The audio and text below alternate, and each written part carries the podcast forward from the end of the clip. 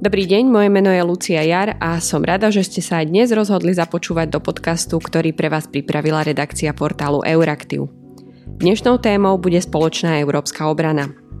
V štúdiu už so mnou sedí generálny riaditeľ sekcie obrannej politiky rezortu obrany, pán Martin Sklenár, ktorý je zároveň dlhoročným expertom na témy medzinárodnej bezpečnosti. Vítajte. Ďakujem. No a začneme pomerne aktuálnou vecou eh, v európskej obrane a to je nedávne predstavenie revízie stavu európskej obrany, tzv. koordinované výročné preskúmanie v oblasti obrany. To je taký špecifický názov, ale funguje to teda pod skratkou KART, asi ju ešte budeme dnes počuť viackrát. Eh, Európska agentúra pre obranu túto dôležitú správu predstavila na základe dát, ktoré mala od členských štátov. Eh, no, konečná správa vlastne neznela veľmi optimisticky. Um, Únia stále častejšie naozaj deklaruje, že chce byť strategicky autonómna, autonómna teda hlavne bezpečnosti, uh, ale teda podľa tej revízie, ktorú uh, sme videli, teda minimálne tá, tú časť, ktorá bola zverejnená, sú vlastne armády v Únii nielen veľmi rozdielne pripravené, ale aj rozlične ochotné uh, tento stav celkovo meniť. Správa, ako som spomínala, teda nebola e, zverejnená celá. E, vy ste ale boli e, počas stretnutia ministrov prítomní a teda nejdem sa pýtať na, na utajované skutočnosti samozrejme, ale, ale aký, aká bola vlastne a ako vnímate teda tú správu, čo boli možno tie pozitívne veci a s čím vôbec prišla? Pretože je to prvýkrát, čo Európa, Európska únia, čo si takéto predstavuje. Presne tak. To, to je asi najdôležitejšie, že je to prvýkrát a že takúto správu e, máme, že Európska únia e, a, a krajiny aj prostredníctvom Európskej obranej agentúry sa chcú aj takýmto spôsobom trošku lepšie pozrieť na to, ako by, ako by vedeli spolupracovať. E, možno, že to bude znieť paradoxne, ale práve to, že nie je úplne pozitívna, je to pozitívne na nej, e, pretože práve to sme si možno od nej slubovali, že, že vlastne takáto správa zložená zo vstupov členských krajín sa na to pozrie takými spoločnými očami. My každý e, zástupcovia jednotlivých členských krajín, vždy sa na to budeme pozerať predovšetkým nejakými národnými, e, národnou optikou, národným pohľadom na to, čo, e, čo je pre nás najdôležitejšie, kde síce vidíme nejaké príležitosti, ale predsa len pohľad možno nejakého iného e, útvaru, aktéra, hej, v tomto prípade Európskej obranej agentúry, e, nám trošku zobjektivizuje aj ten, aj ten náš pohľad. A myslím si, že dopadlo to v podstate veľmi dobre v tomto zmysle e, a, a sme radi, že, že sa to podarilo, že, že máme takéto aj na pôde Európskej únie takýto, takýto nástroj, ktorý nám môže pomôcť lepšie sa potom orientovať eh, v tých príležitostiach na spoluprácu. Tých je naozaj, tých je naozaj dosť.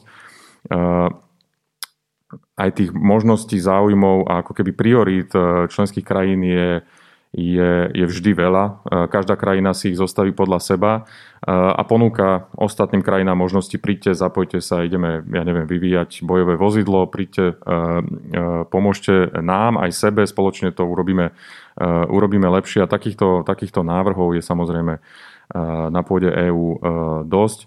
No a preto je aj dobré, že, že kto si sa na to pozrel z takého, povedal by som, celoeurópskeho pohľadu a zadefinoval, že nám sa zdá, že asi toto sú oblasti, v ktorých, ktorých by tie krajiny mohli lepšie spolupracovať.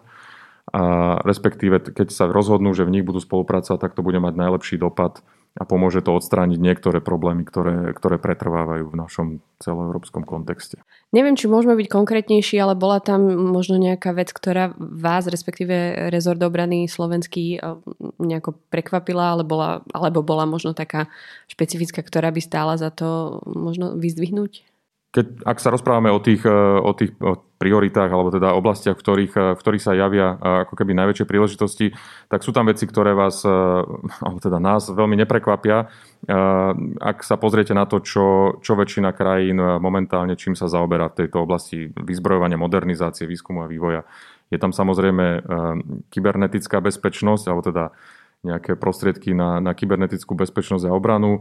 Je tam, e, sú tam návrhy na, na zlepšovanie vojenskej mobility, prechod e, vojenských síl cez, cez územia e, členských krajín, to je samozrejme najmä o infraštruktúre. Ale, ale zaujímavé je napríklad aj, aj že, že jednou z tých hlavných priorít by malo byť vývoj nového bojového tanku, čo je čo môže byť aj pre nás veľmi zaujímavé, keďže takéto nejaké rozhodnutie o tom, čo, čo s našimi tank, tankami čaká aj nás čoskoro. Aha, hneď, hneď vlastne sa môžeme pobaviť o tej konkrétnej priorite, pretože naozaj mm, najvýznamnejšie pre Slovensko sa možno z takého môjho laického pohľadu zdá práve to tankové bojové e, vozidlo. E, je tam aj vývoj, e, vývoj námorného plavidla, zlepšovanie boja proti bezpilotným lietadlám, bojové systémy vojaka, to sú vlastne systémy, ktoré majú nielen vojaka ochrániť, ale zlepšiť v podstate jeho efektívnosť. Čiže dá sa to tak možno eh, pomenovať, že Európska únia bude teraz, respektíve Európske, cez prostredníctvom Európskej obrannej agentúry, bude prostredníctvom mm, eh, tých fondov, ktoré teda bude mať, napríklad Európsky obranný fond, sa sústreďovať práve na vývoj, pretože teraz je otázka, už máme funkčné funkčný mechanizmus, tzv. permanentnú štrukturovanú spoluprácu, teda PESCO. Tam už je takmer 50 konkrétnych projektov, nejakých špecifikovaných, na ktorých krajiny spolupracujú. Tiež je to vývoj všetkého možného, naozaj od ani to nedem špecifikovať, euro, eurodróny a, a eurolode a rôzne euro iné výrobky, ale aj teda techniky a spôsobilosti. Um, tak otázka je vlastne, že, že ako sa teraz uh, tento, táto správa premietne do, um, do, do tých PESCO projektov, respektíve ako spolu vlastne súvisia. No áno, tých PESCO projektov je, je veľa, tam ten, ten výber uh, je, je široký. To je presne to, čo som, čo som hovoril, že tých uh, takých tých námetov, návrhov na spoluprácu, o to nikdy uh, nebola núdza v EÚ. Skôr je to o tom, aby, aby to úsilie bolo sústredené nejak. A tu, tu presne práve táto správa prináša e, v podstate prvýkrát e, na takejto úrovni e, v rámci EÚ, nazvem to zoznam priorít, ktoré dávajú zmysel z celoeurópskeho pohľadu. Čiže v PESku, teda v tej stále štrukturovanej spolupráci, hlavnú úlohu hrajú členské štáty, ktoré prichádzajú s návrhmi, ktoré si definujú, aké projekty chcú vyvíjať a, a s kým to chcú robiť. To, to je, takto je to nastavené, to je v zmysle aj, aj zmluvy a, a takto to má aj z pohľadu teda vývoja obranných spôsobilostí, alebo teda tých nových, e, novej techniky, alebo, alebo čo, čoho si nových výrobkov obranného priemyslu. To má zmysel, pretože tie ostávajú v, vo vlastníctve členských štátov. To nie sú nejaké výrobky, ktoré by vlastnila potom komisia alebo niečo. E, no, lenže teda, keď máme takéto priority, tak je jasné, že a, a všetci s nimi súhlasíme, hej, to je tiež dôležité, e, tak môžeme predpokladať, alebo teda je, je asi vhodné e, to vnímať tak, že, že pokiaľ e, kto si sa zameria na, na projekty, ktoré patria do, týchto, do tejto skupiny priorít, tak samozrejme všetci ostatní súhlasia s tým, že, že by to malo získať väčšiu prioritu ako niektoré, niektoré iné. Hej. Čiže to je asi to najdôležitejšie v tom. Ja si myslím, že, že to je, tam nie je čo spochybňovať. Hej. Tam e, z tých, z tých šiestich oblastí naozaj sa bavíme o, o veciach, ktoré, ktoré Európska únia potrebuje. Nie ako, že by bruselskí úradníci to potrebovali, ale, ale všetky členské krajiny, ktoré sú v EÚ, tak toto sú priority, ktoré oni spoločne pociťujú, že e, ich ozbrojené sily by takéto spôsobilosti, takúto schopnosť mali mať, ktorá bude buď založená na nejakej novej technike alebo, alebo nových e, nejakej, nejakých technológiách, najmä teda v oblasti kybernetickej bezpečnosti a obrany. Expertná komunita eh, hovorí veľa o tom, že, že tí ťahúni samozrejme sú Francúzsko a Nemecko v tejto obrannej eh, európskej politike. Máte pocit, že sa to nejako premietlo aj, aj napríklad do tejto revízie, že naozaj tie projekty, kde majú priority práve Paríž a Berlín, sú také tie najdôležitejšie? To, neviem, či by som to úplne takto zhodnotil, ale, ale súhlasím s tým, že, že tieto priority vnímajú aj Nemecko a Francúzsko ako, ako svoje. Hovorím, z môjho pohľadu sú, sú veľmi, veľmi zobjektivizované v tomto. Uh, no, zobjektivizované ako Slovensko určite nikdy nebude mať prioritu uh, vývoj nejakého nového námorného plavidla, pochopiteľne, ale, ale z pohľadu nejakého vývoja tej, tej bojovej činnosti, keď to takto nazvem, hej, že to, čo vidíme, že sa odohráva v konfliktoch, ktoré prebiehajú v nejakom európskom susedstve v, v ostatnej dobe, či už je to Ukrajina, Sýria, ale aj Náhorný Karabach. Hej. Vidíme, že sú tam proste technológie a, a, a, a výrobky, technika, ktoré, ktoré idú výrazne dopredu a ich použitie je samozrejme absolútne moderné a, a na to treba reagovať. Ja si myslím, že presne tieto priority idú, idú práve týmto smerom. K tým slovenským prioritám asi je dôležité povedať, že Slovensko v rámci tých projektov, ktoré sme spomínali, PESCO projektov, vyvíja aj projekt, teda vedie projekt Euroartillery, teda mobilná delostrelecká platforma. Tam spolupracuje hlavne teda s Talianskom, ale Slovensko teda je zapojené aj do iných projektov.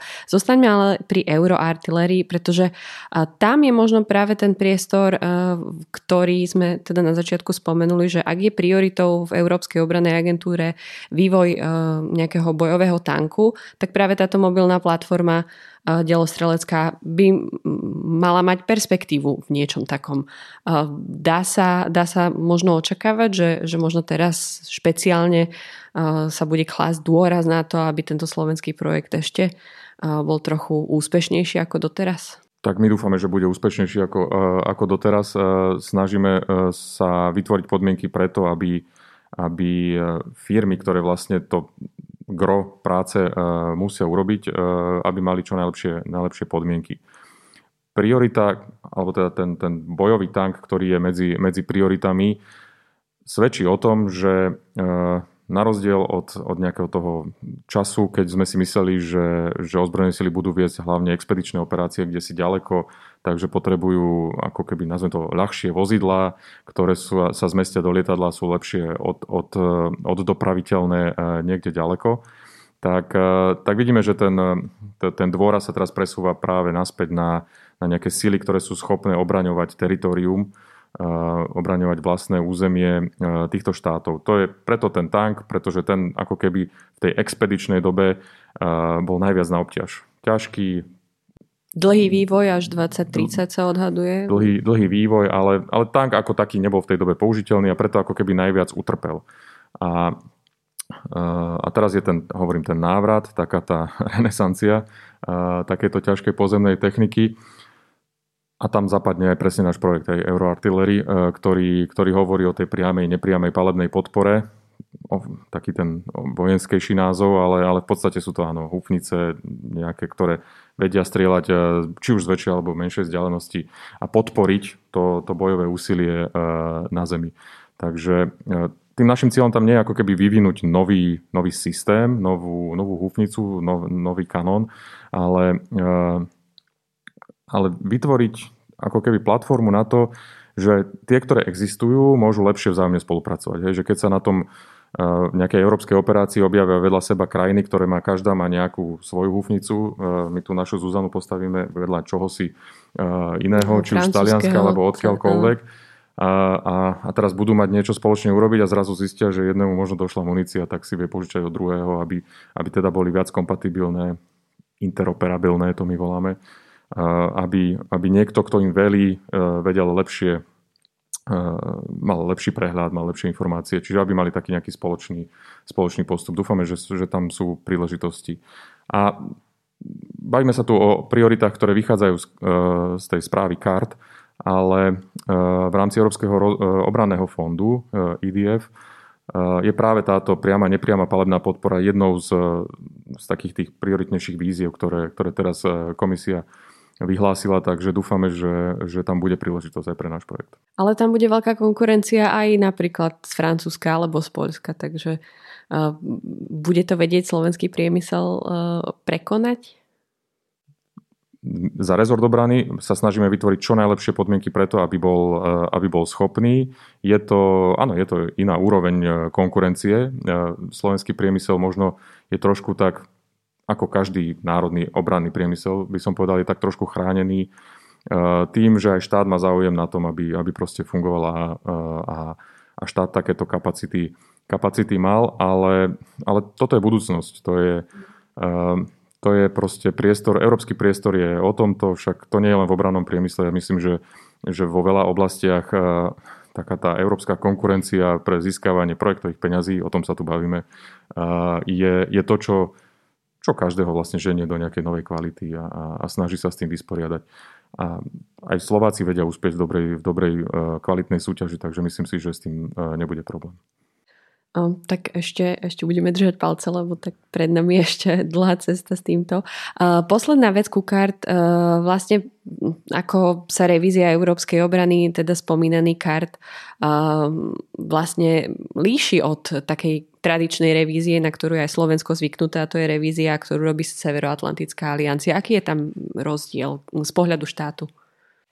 Rozdiel je uh, zásadný v tom, že NATO a EÚ nie sú organizácie, ktoré majú rovnaké poslanie v súčasnosti. NATO, NATO predsa len je organizácia, ktorú, ktorá, ktorej cieľom je kolektívna obrana je členov. Európska únia takúto ambíciu možno z pohľadu niektorých štátov má, ale ešte samozrejme sa tam, tam nedostala. Je tam viacero ako keby aspektov, ktoré, ktoré Európska únia ešte musí, e, musí vyriešiť. E, ten, ten rozsah pozícií členských krajín je, je širší. Hej. Ak sa bavíme o tom, že čo od Európskej únie očakávajú, alebo ako ambíciu voči nej majú, ja neviem, Francúzsko, alebo Španielsko, Portugalsko, Rakúsko, Írsko, Slovensko, Polsko, každý, každý to vníma zatiaľ dosť výrazne odlišne, ak sa bavíme aj o, o výklade zmluvy, články 42.7 a o, o, tam, kde sa píše teda o, o vzájomnej podpore v prípade útoku. Čiže, čiže to je taký ten základný rozdiel. Tie organizácie sa ako keby inými očami pozerajú na to, čo, čo dostanú, aké informácie dostanú od, od členských krajín. Proces je ale v podstate podobný, hej, že, že na základe vstupov, na základe tých požiadaviek, ktoré vyplývajú práve z tej, z tej náročnosti e, misie, ktorú daná organizácia má. V prípade NATO je to kolektívna obrana.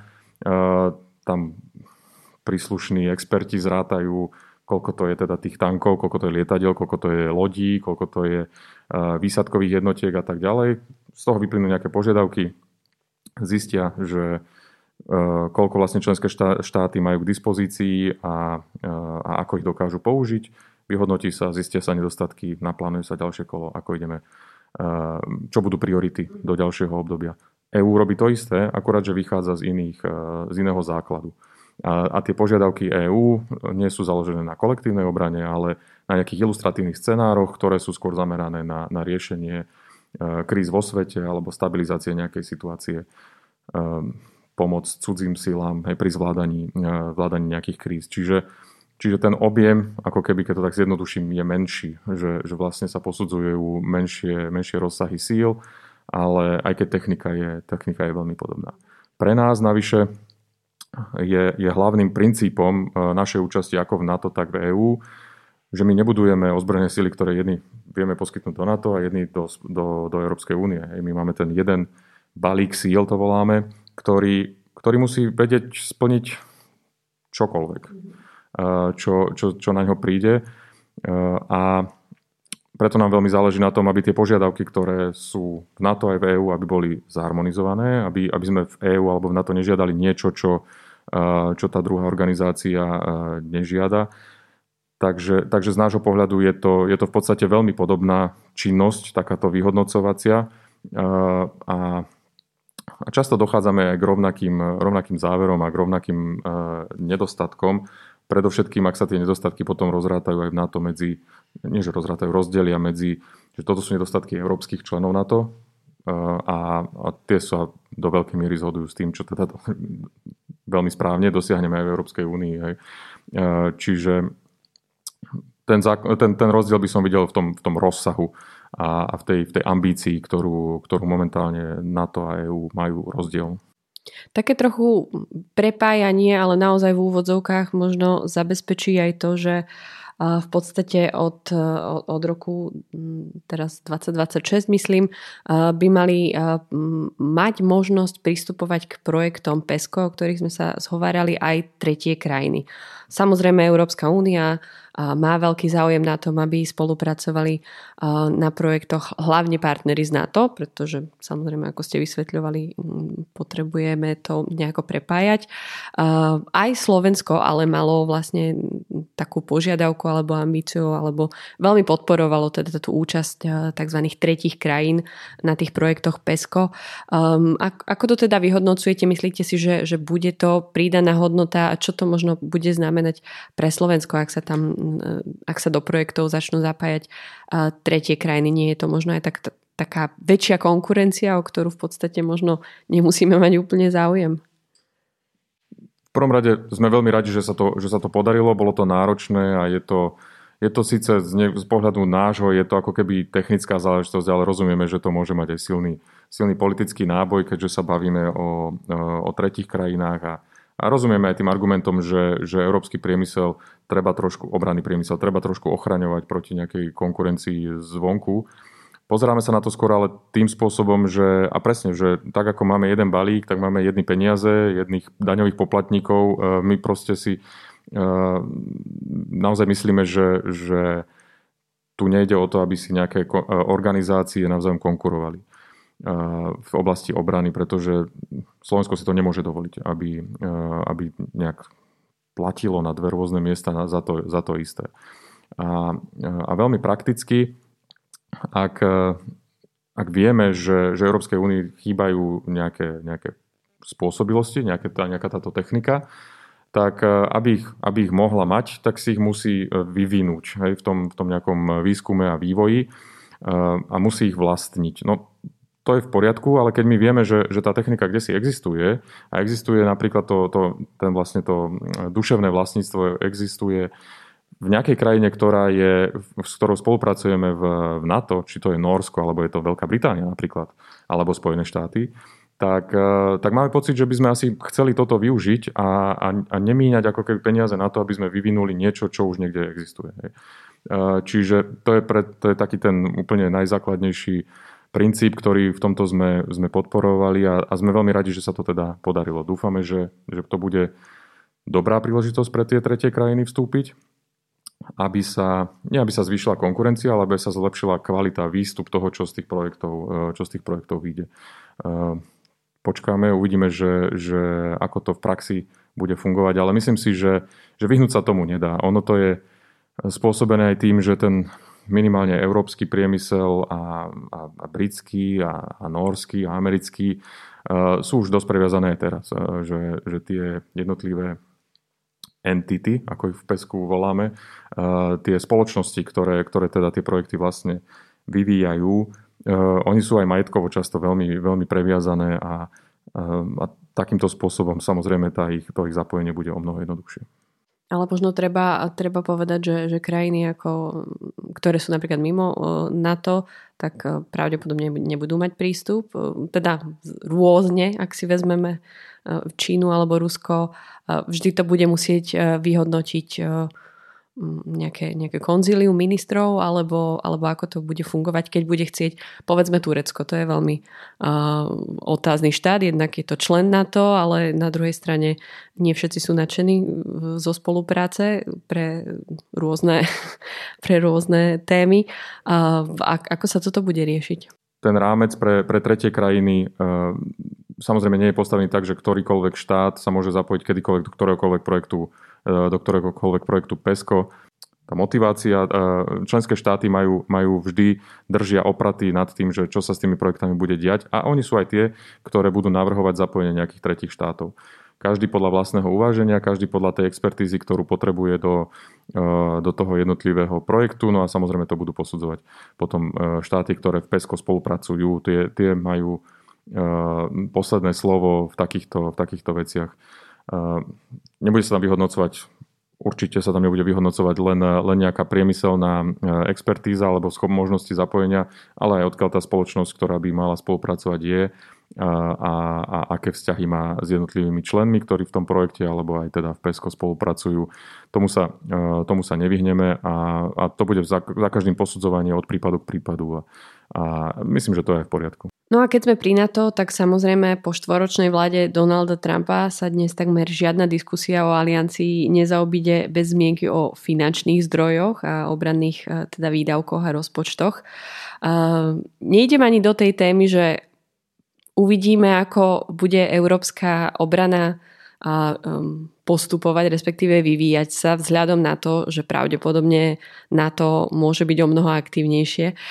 Chcem sa ale dostať e, k niečomu inému a to je a to sú požadované 2% HDP, e, ktoré teda Severoatlantická aliancia požaduje, aby každý členský štát e, toľko peňazí vlastne vydával na obranu. No a podľa štátneho tajomníka rezortu obrany vlastne dosiahne e, túto hranicu Slovensko v podstate už tento rok, pretože sa nám menil čiastočne rozpočet a je to samozrejme aj v prvom rade výsledkom vplyvov krízy. Ale na budúci rok e, by to malo byť poviem v úvodzovkách len 1,73% HDP, čo v celých číslach pravdepodobne bude menej.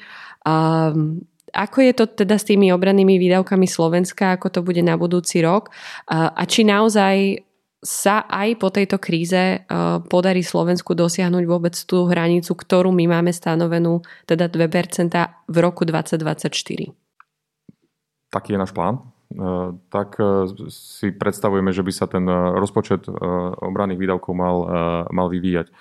Ehm, možno ani nie preto, že to, že to NATO od nás požaduje, ale preto, že aj my cítime, že to je niečo, čo, ehm, čo je potrebné vzhľadom na bezpečnostné prostredie, vzhľadom na stav našich ozbrojených síl. Ehm, naozaj je, je zodpovedné pristúpať k tomu tak, že aby sme mali vyššiu kvalitu, potrebujeme väčší vstup finančný na začiatku. A takto k tomu pristúpili aj ďalšie krajiny európske. Uh, áno, Donald Trump to tak urýchlil, ale myslím si, že najviac to urýchlila situácia v roku 2014 po, uh, po kríze, alebo teda po ozbrojenom uh, útoku na, na Ukrajine, kedy, kedy Európania tak precitli z toho, z toho svojho pocitu, že v Európe sa ozbrojený konflikt vyskytnúť nemôže a, veľmi rýchlo si uvedomili, že, že treba, treba podstate sa pozrieť na to, v akom stave sú ich ozbrojené sily a do nich investovať do nich investovať viac. Takže vedia, že je to potrebné, vieme, Európania, že je to potrebné, dokonca chceme to urobiť, každý sme sa k tomu zaviazali a, a aj to aj robíme. E, ako predovšetkým na, tej, e, na to pôde si, si vyhodnocujeme, že okolko sa zvyšuje, e, zvyšujú výdavky na obranu e, od roku 2014. E, v roku 2024 by to malo byť dokonca až o 400 miliárd kumulatívne viacej, eh, čo, čo Európania v podstate eh, na, na obranu chcú vynaložiť a, a vynaložia. To myslím si, že, že týmto smerom ideme eh, aj, aj my v podstate podľa plánu. Ten náš plán bol postupne od, od tohto roku, kde sme mali byť na úrovni niekde zhruba 1,65% HDP, až do, do roku 2024 eh, k tým, eh, k tým 2%.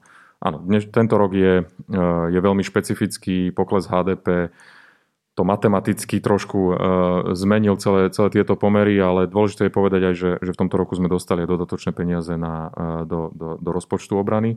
Je to v súvislosti s krízou, v súvislosti s tým, že mm, ozbrojené sily museli zabezpečovať množstvo úloh uh, v rámci teda pandémie, pandemického Je to aj v súvislosti s tým, áno, uh-huh. kredit ozbrojených síl uh, narastol, aj, aj výdavky narastli, áno, treba, treba to nejak, nejak kompenzovať, ale, ale je to aj odraz toho, že, že proste tie peniaze vláda rozhodla, že je dobré dať na obranu a to nás dostane, teda matematický pokles HDP a dodatočné peniaze do rozpočtu nás dostanú pravdepodobne nad úroveň 2% už, už tento rok. Tak budeme premiantami, lebo tak sme, ne, nikdy sme ne, neboli, nefigurovali, tak teraz nás budú ukazovať. Nikdy sme, áno, ako... áno e, to, je, to je fajn. E, nechceme, aby to ale znamenalo, že sme splnili to, čo sme sa zaviazali, ale budeme pokračovať do, do 2024 a tam e, naozaj dúfame, že ten HDP bude normálny, alebo ešte lepší, ako sme očakávali a aj z toho uh, tie 2% na obranu. Čiže 2024 budeme, dátum budeme stále platí. Stále platí. Ďakujem veľmi pekne, hovorí Martin Sklenár, generálny riaditeľ sekcie obrannej politiky na Ministerstve obrany Slovenskej republiky. Za počúvanie ďakuje aj portál Euraktiv.sk, špeciálne Štefan Bako a Lucia Jar. No a dnešné vydanie podcastu podporilo Ministerstvo obrany Slovenskej republiky. Ďakujeme za počúvanie. Ďakujeme. thank you